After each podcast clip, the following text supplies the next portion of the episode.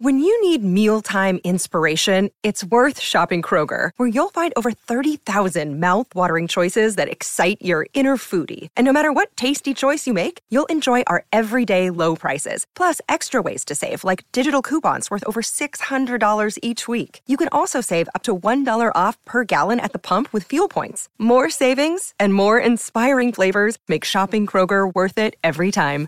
Kroger, fresh for everyone. Fuel restrictions apply. The longest field goal ever attempted is 76 yards. The longest field goal ever missed? Also 76 yards. Why bring this up? Because knowing your limits matters, both when you're kicking a field goal and when you gamble. Betting more than you're comfortable with is like trying a 70 yard field goal. It probably won't go well. So set a limit when you gamble and stick to it. Want more helpful tips like this? Go to keepitfunohio.com for games, quizzes, and lots of ways to keep your gambling from getting out of hand. Okay, round two. Name something that's not boring. A laundry? Ooh, a book club. Computer solitaire, huh? Ah, oh, sorry, we were looking for Chumba Casino. That's right. ChumbaCasino.com has over 100 casino style games. Join today and play for free for your chance to redeem some serious prizes. ChumbaCasino.com. No purchase necessary. Full prohibited by law. 18 plus terms and conditions apply. See website for details. This is Matt for Boxing Social in association with William Hill and Empire Fight Store. Delighted as always to be joined by Dan Rafael. Dan, I prefer to join Las Vegas, but over Zoom will do. How's things? Things are good. We had a pretty good boxing weekend, didn't we? Yeah, it's been jam packed full of fights and some good knockouts and some good some good tear ups as well. Let's talk about one of them, Anthony Joshua, Robert Helenius. Anthony Joshua managed to close the show in good fashion with a good knockout over Helenius did have a bit of criticism. There were fans booing, I think, around round three. What do, what do you make of that, and what do you make of his performance from what you've seen?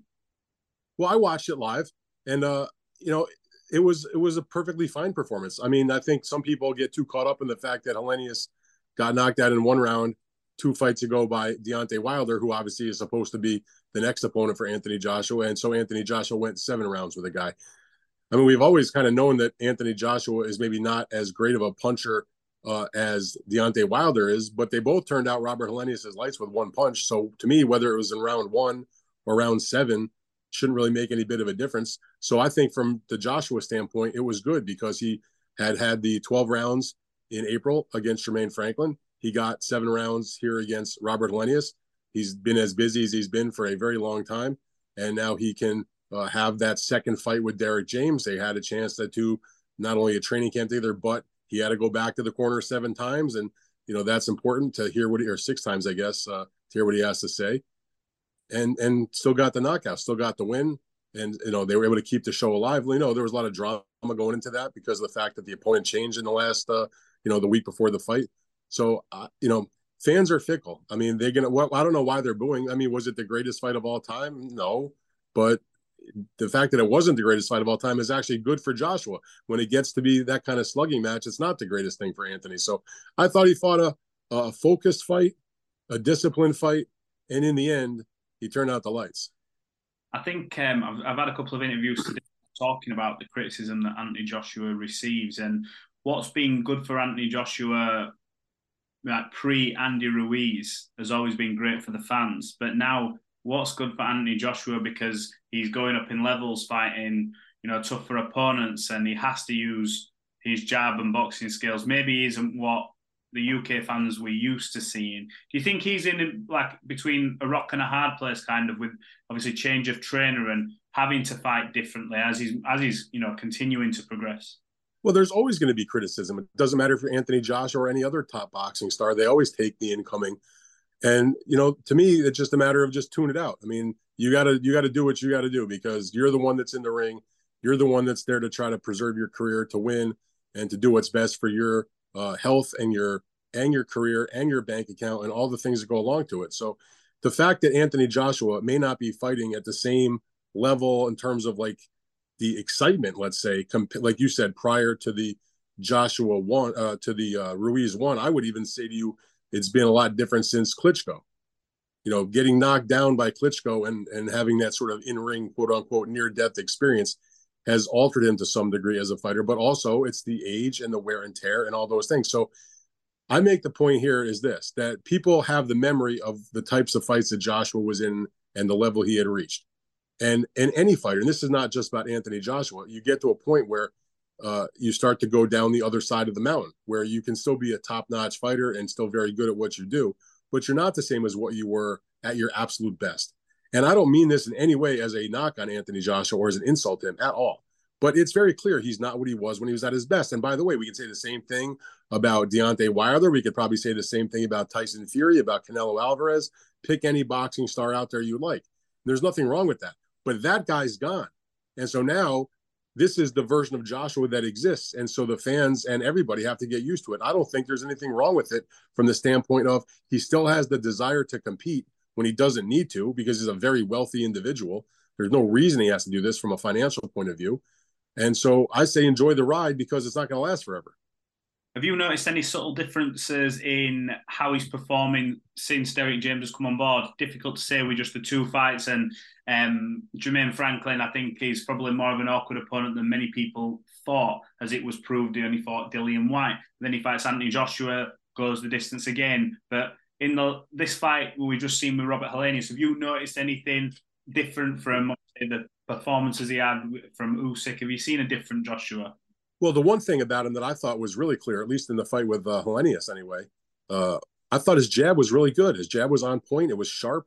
It was straight, and he he brought it back well. You know, he didn't drop. I mean, my recollection was he wasn't dropping it down to his side and leaving himself open. He did a good job of, you know, kind of keeping it pinned up to the side of his head. Uh, I'm sure those are the types of things that they work on to to you know to not only be uh, as good as you can be as an offensive fighter, but you know, let's tighten up the defense a little bit. You know, when when a trainer like Derrick James or any top trainer uh, comes into a camp to to uh, to work with a guy, I think most of them realize we're not gonna we're not gonna radically change this guy's style. He is who he is, especially somebody like Joshua, who's been a professional for a long time, for ten years plus. There's no you're not you're not teaching the old dog new tricks. What you do is you take what you've got there and you try to refine a few things sharpen up, tighten up a couple of things, and work with what you've got. So if one of the things that Derrick James has been able to impart on Joshua is, you know, subtle things on his defense, that's a good thing. That could take him a long way. And obviously, you know, you work on the jab on a daily basis and you, you know, you do things like that. And so I think that, you know, again, I don't think any trainer working with Anthony Joshua is going to give us some radically new version of him. But I think the version that Derrick has helped him become in these last two fights you know, it's a work in progress, but I think so far so good. I mean, look, neither fight was exciting, but they got the job done. Did anybody doubt that he beat Jermaine Franklin handily on the points? No. And obviously he won. I didn't see the official scorecards from the uh the Helenius fight, but I have to believe that Joshua had won, you know, every round. Maybe he lost one round at most. Uh, and then he scored a spectacular KO of the year. Yeah, pretty, I'm going to say pretty much, pretty much every round. Anthony Joshua won. Think you'd say. So I'm not sure what people want to see. I, I don't, you know, I like I said, because if he if he got him out of there in one round, they said Robert Helenius is a tomato can, and look, he got knocked out in the first round again. And he goes seven rounds and he scores a spectacular knockout, and people complain because it wasn't in the first or second round. If he went 12 rounds, it'd have been Armageddon. People would have thought he should retire. I mean, I say leave the guy alone and let Anthony Joshua be Anthony Joshua and enjoy it or don't, but he's going to do what he's got to do. And I'm happy he's still in boxing. I'm happy he's still fighting. I'm happy he still has desire to fight best, uh, the best types of fights.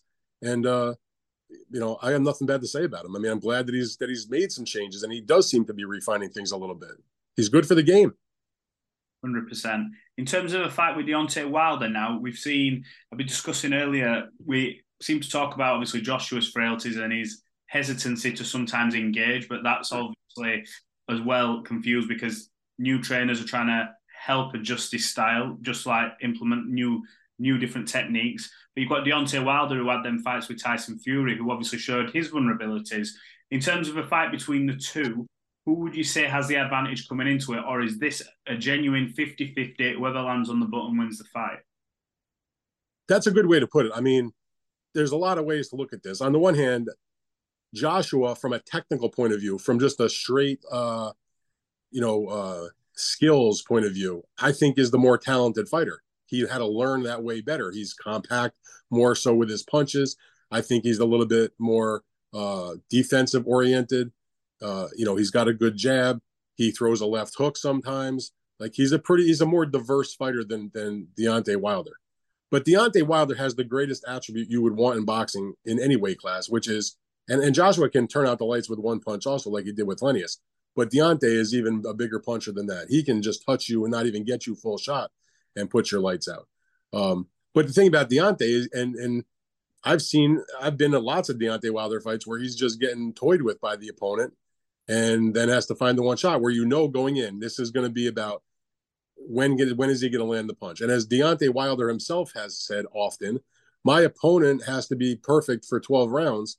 I have to be perfect for two seconds. In other words, he got to be on his on his toes and, and avoid that punch the entire fight. I can just land once and you're gone.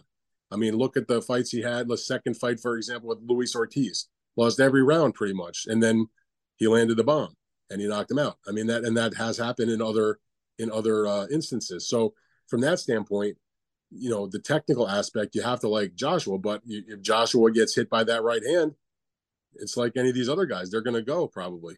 Uh, and the thing also that gives me a little bit of pause about that is that here you have Anthony Joshua. He's now gotten in the, the 12 rounds against against uh, Jermaine Franklin back in April. He has seven rounds now against Robert Helenius. You know, solid quality professional fighters. If not, you know, they're not heavyweight championship guys, but they're pros. He got Wilder had one round in October won't fight. I mean, unless they do something crazy, which I can't imagine they're going to jeopardize the January date.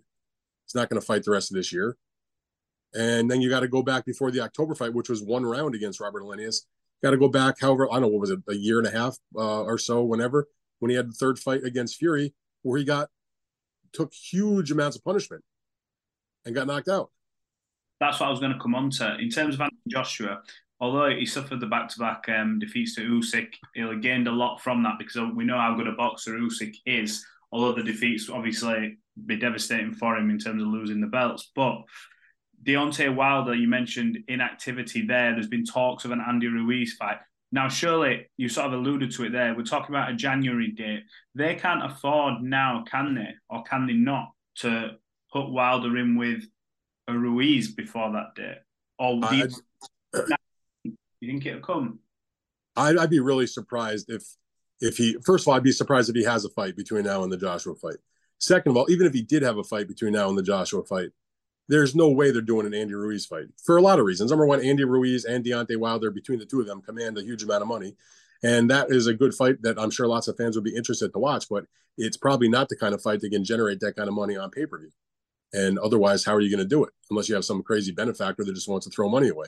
So I'd be very skeptical about it. You know, I have spoken on, on several occasions with uh, Deontay's manager, Shelly Finkel, and they've talked about the possibility of a fight at the end of this year. But that was sort of trying to do something like that just on the off chance that Joshua lost, you know, back whether he was going to have fought Dillian Whyte. Obviously, the opponent changed to Robert Helenius. So I don't think there's really any big appetite from the, the Wilder camp to have all of a sudden now that Joshua was safely through uh, his assignment that they're going to all of a sudden go set up a fight for like you know October or whenever, and then he's going to come back and fight in January because then you risk a loss, you risk an injury. You know, it's just too much uh, to to put at stake. Uh, so I'm I'm skeptical about that. And look, there's going to be a lot of question marks about Deontay Wilder coming into a Joshua fight if it gets squared away because of the things I mentioned, the combination of the inactivity and the the fact that the last time prior to the to the to the less than three minutes against Helenius, he got pummeled. You got you got damaged badly. You know, you took a bad knockout against Tyson Fury, which by the way, you had taken two bad knockouts to Tyson Fury in a row. Uh, you know, because of the fact that they had had the second fight where he lost by KO, also in a, you know, at least the third fight was much more competitive because he scored some knockdowns against Fury. Second fight was a one-sided demolition. The only reason the third fight happened was because he had the option for a rematch agree. I think it'd be interesting to see how this sort of plays out. One thing I want to pick up on as well, moving away from this, I've seen um, Benavidez has come out and said that the negotiations have started for a Demetrius Andrade clash. What do you make of that fight? I feel like um, Andrade over the years has maybe been a little bit avoided. Obviously, his style's not, you would say, fan friendly, but for a boxing purist, he's a he's a good fighter. And Benavidez want, says he wants you know wants that fight. What do you make of that fight? Well, I think like maybe a week and a half ago, or maybe even two weeks ago, whenever it was. I mean, I broke that story that those camps were negotiating that fight, and uh, I thought it made a lot of sense because they're both with PBC now. Neither one of them uh, is going to be able to just sit around and wait for a Canelo lottery ticket. Canelo is signed up to fight Charlo, so he's the undisputed champion, and so these guys can't just sit and wait.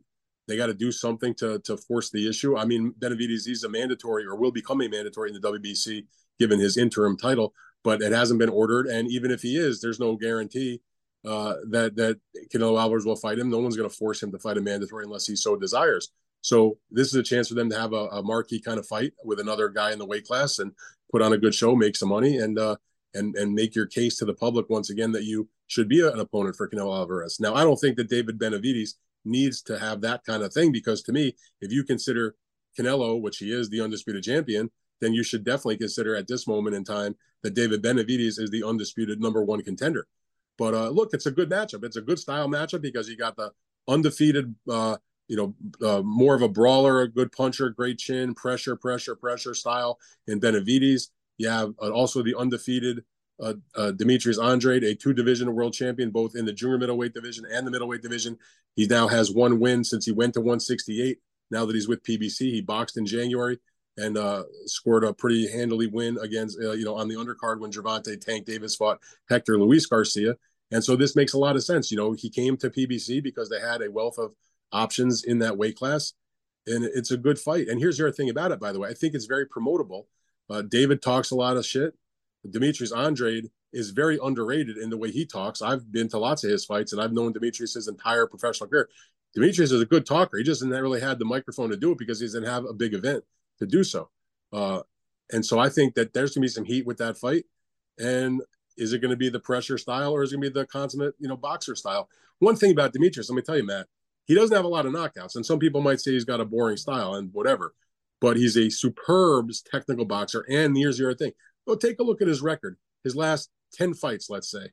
He has either scored some knockouts, and if he hasn't scored a knockout, he's got numerous knockdowns. Like when he won the middleweight belt, I was there in Boston. It was supposed to fight Billy Joe Saunders, but Billy Joe got bumped out of that fight because of a positive drug test. So he fought this big, strong, like six three African fighter, Walter Kautondokwa. He won a shutout decision, but he also knocked the guy down like four times. He's got many, many knockdowns. I think that's one of the things. He's one of them. When people analyze the record, they say isn't a puncher, but he's one of them who is sharp enough where if you're not on on your game, he won't just get you respect. You, like you say, he's scoring the knockdown. So I, I honestly think it's a great fight. I think PBC this year have sort of, I would say quietly gone about the business, but they've put together some really good cards. And I think before the end of the year, obviously, we're going to get to see Canelo Charlo. Um, there's talks, obviously, as well of Canelo fighting the other Charlo after. So boxing's looking, I think boxing this year, especially with these cards, it's looking in a pretty good state. The only the only disappointing fact about that, and like I agree with what you said about PBC, they've made some tremendous, uh, not only main event fights, but the generally speaking, the undercards they have put on these events have been solid. The only thing I would quarrel with is that every single fight you just mentioned, including Benavidez against uh, Andre, should it get finalized, every one of them has been a pay per view. And in my mind, they have sort of neglected to some degree having any marquee fights on Showtime, which is their broadcast partner. Now, Showtime's had lots of good fights but there's zero zip and sexiness and name value to most of their main events, unfortunately.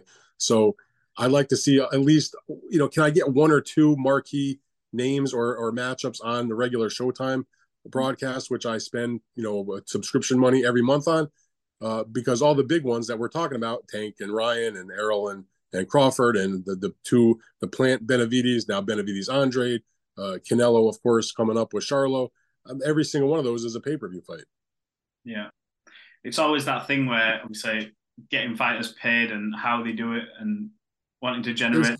always at loggerheads with the everyday fan. Like I just feel like there's got to be a happy medium. That's all. I'm not a I'm not one of these guys that is opposed to pay per view and says you should never have pay per view cards. No, I don't understand how the business works. Pay per view's been around for like 40 years. It's not going anywhere, uh, despite the best efforts of DAZN that failed miserably. Uh, but there's got to be something for the for the fan that's not going to be uh, you know, wanting to always spend, you know, the 80, especially now that they raised the price for these pay per views primarily to like 80 and $85. Yeah, I'd take that point on board. Let's quickly wrap this up with um, pound for pound number one in the world, Terence Crawford. I think he was in Omaha, High, had a big parade. There was thousands upon thousands of fans turned out for him. I know that he got a bill of sale for um, a plot of land near his gym, which they sold to him for one dollar, which will allow him to expand and do things like that. Coming on to his actual fight game, though, um, the performance of Errol Spence, we've been everyone's talked about for weeks how how sort of dominating it was. What would what would you like to see him do next? He's been on radio shows, and I saw him at the Breakfast Club talking about we can do Canelo at 158. what what what do you make of comments like that, and, and what would you like to see him do? Well, I can tell you one thing: we're not doing Canelo 158 because Canelo has been fighting at 168 and 175, uh, and yeah. as great a performance as uh, Terence Crawford had, uh, he knows he'd be the B side in that fight, and he's not going to dictate the weight to uh, Canelo Alvarez. So Canelo hasn't even fought at 160 for the last few years, so that's more of a of just a, a, a sound bite than anything that's reality. But look, Terrence Crawford established himself, in my view, and yours apparently, and probably many others, that based on the way he performed against uh, Errol Spence, combined with the rest of his career that we have seen, he's the number one fighter in the world right now. There's no doubt in my mind about that, and that's uh, all due respect to Naoya Inoue, who's probably a close second, but Crawford's the man right now. Uh, I did watch uh, some of that parade on, uh, you know, some of the highlights of his speech, and I thought it was fantastic that the city turned out for Terence Crawford like that. It didn't really shock me. I have covered fights of his in uh, in Nebraska, and he's always drawn good crowds at his fights. I mean, he may not have been a a, a global icon or even a, a, national hero here in the United States, but in home in Nebraska, in Omaha in particular, they always turn out for Terence. He's always been a guy that you know would wear Omaha in his on his waistband and always talk up his city. I mean, Omaha is not the biggest the biggest city out there. It's not known for that many things. I mean, it's it's uh, just a, a, one of many you know midwestern cities in the United States that doesn't have any particular uh, famous thing going for it. But uh, you know, Terence always brought good light to his city. He, he loves his community, and they love him back. And I thought it was really cool that the that the mayor uh, announced that they were selling him that plot of land because I know how important his boxing academy is to him and his team. And and uh, you know, Brian McIntyre, his trainer, also they do a lot with the with the kids and with the community there besides just you know being a boxing star they give back and so now if they're going to take that land and and build on uh, you know an extension to the gym that's a beautiful thing to to to to do what Terence needed when he was a kid which is try to keep a lot of these uh, young people out of trouble and you know go to the gym and learn some even even if you're not going to become a pound for pound star you know learn some discipline uh, learn about being on a schedule and that sort of stuff that was a good thing as far as what he does in the boxing ring I don't think he can make any real decision just yet because Terence Crawford is going to be obligated to do uh, what Errol Spence wants to do if he asks for the rematch. So he's got that right. He's still the clock is ticking, but there's still time left before Errol has to make the formal uh, decision. And so we'll have to see if he he opts for the rematch, which is his right. Then I'm sure that will be the next fight that we see. I think before the end of this year, which will be Crawford Spence number two. If not, then then it becomes a different conversation do you think we see the rematch based on the previous performance? I know Errol, and we've said it for years, you know, welterweight his whole career. is what, 33 years of age now, I believe. He's clearly like needs a move. Like he's huge. Like he's a big dude to be to be going down. And this isn't taking away from Terence's performance. You know, the best guy won on the night. But with Errol moving up to 154, do you feel that he will pursue this rematch? Is there too much money involved in this fight for him to not do the rematch? You think? I mean, all indications are from Errol since the fight is that he wants the rematch, whether it was what he said on the night of the fight, what he said at the press conference after the fight, you know, what he has been saying uh, to people since the fight. So he wants the rematch. The question is going to be, will will Crawford be willing to do it at 154 pounds? And that's something he'll have to decide. But Crawford has indicated uh, on a multitude of occasions, both in some of these uh, post uh, fight interviews that he's been doing, and I'm actually glad to see him taking a little bit of a victory lap. You know, he deserves that attention. Uh, but he also said it to us uh, on the night of the fight at the press conference afterwards that uh, he'd be he's open to to doing 154 pounds. I mean, as much as Errol may have struggled to make that weight, I don't think Terence had that struggle. But you know, it's not easy for him to get down to 47 either. So I think that would be a welcome relief, frankly, for both guys if they could put on a few more pounds. Now, of course, if they do the rematch at 54, it's not a world championship fight. Um, so we'll see what happens with the belts and all that business. But I don't think that Crawford has got nothing to prove at this point. Errol's already been a unified champion as well. So uh, if it was at a heavier weight for a non-title fight, it wouldn't shock me. I, I can think of one example actually uh, that would be sort of similar to what happened. Uh, I'm going back a few years. I remember covering the two fights that took place between Jermaine Taylor and Kelly Pavlik. Kelly Pavlik knocked out Jermaine Taylor to become the middleweight champion. Jermaine Taylor had the option in his contract for a rematch that was not a two way rematch clause because Jermaine was the clear uh, guy. They were giving him uh, the mandatory the opportunity, but they negotiated a rematch clause, but it went in in Taylor's favor. And Jermaine exercised his right to a rematch, but the contract said he had the option to do the fight either at middleweight or at 164 pounds. And he he did the fight at 164 pounds. They had an immediate rematch, wasn't for the title, and Kelly Pavlik won again in a non-title fight. So that's the sort of scenario I could see going on with this fight if Errol opts for the rematch and Crawford's amenable to doing it at 154 pounds. It'd be the same thing. They would have a rematch, just wouldn't be for the title, but two marquee names and still, you know, I guess a big fight, not as big as the first one, given the way that the first one went. I think there'd be a lot less public interest in the sequel, but uh, it feels like Errol's gonna gonna gonna go that route. I mean, some guys take that option when they have it, other guys don't. Look, Canelo Alvarez had the option to do a Dmitry Bivol rematch immediately. He said he would do it on the night of the fight. He came to the press conference afterwards, told us he would do it, and what happened? He didn't do it, and I, thought it was the right decision for him not to do it. Uh, I don't think it's the really the best decision for Errol to do the rematch, but Errol's got to make up his own mind. He's an, as a grown man, as he said at the press conference. I make my own decisions, and now we're going to see what he does. Yeah, I think um, yeah, fully what you said. I just think it's good that we're actually seeing big names talking about big fights and you know, it's um, it has been a tremendous year for boxing, and you know, long long may it continue. Look, Dan, I've um, took a lot of your time. I appreciate you as always. Um, we'll catch up when there's some more breaking news or when there's some developments in these fights, and hopefully, touch wood, if that fight gets made, I'll be seeing you across there, across the pond again. So yeah, appreciate it.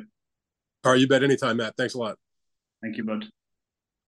Sports Social Podcast Network. With lucky landslots, you can get lucky just about anywhere. Dearly beloved, we are gathered here today to. Has anyone seen the bride and groom? Sorry, sorry, we're here. We were getting lucky in the limo and we lost track of time. No, Lucky Land Casino, with cash prizes that add up quicker than a guest registry. In that case, I pronounce you lucky. Play for free at LuckyLandSlots.com. Daily bonuses are waiting. No purchase necessary. Void where prohibited by law. 18 plus. Terms and conditions apply. See website for details.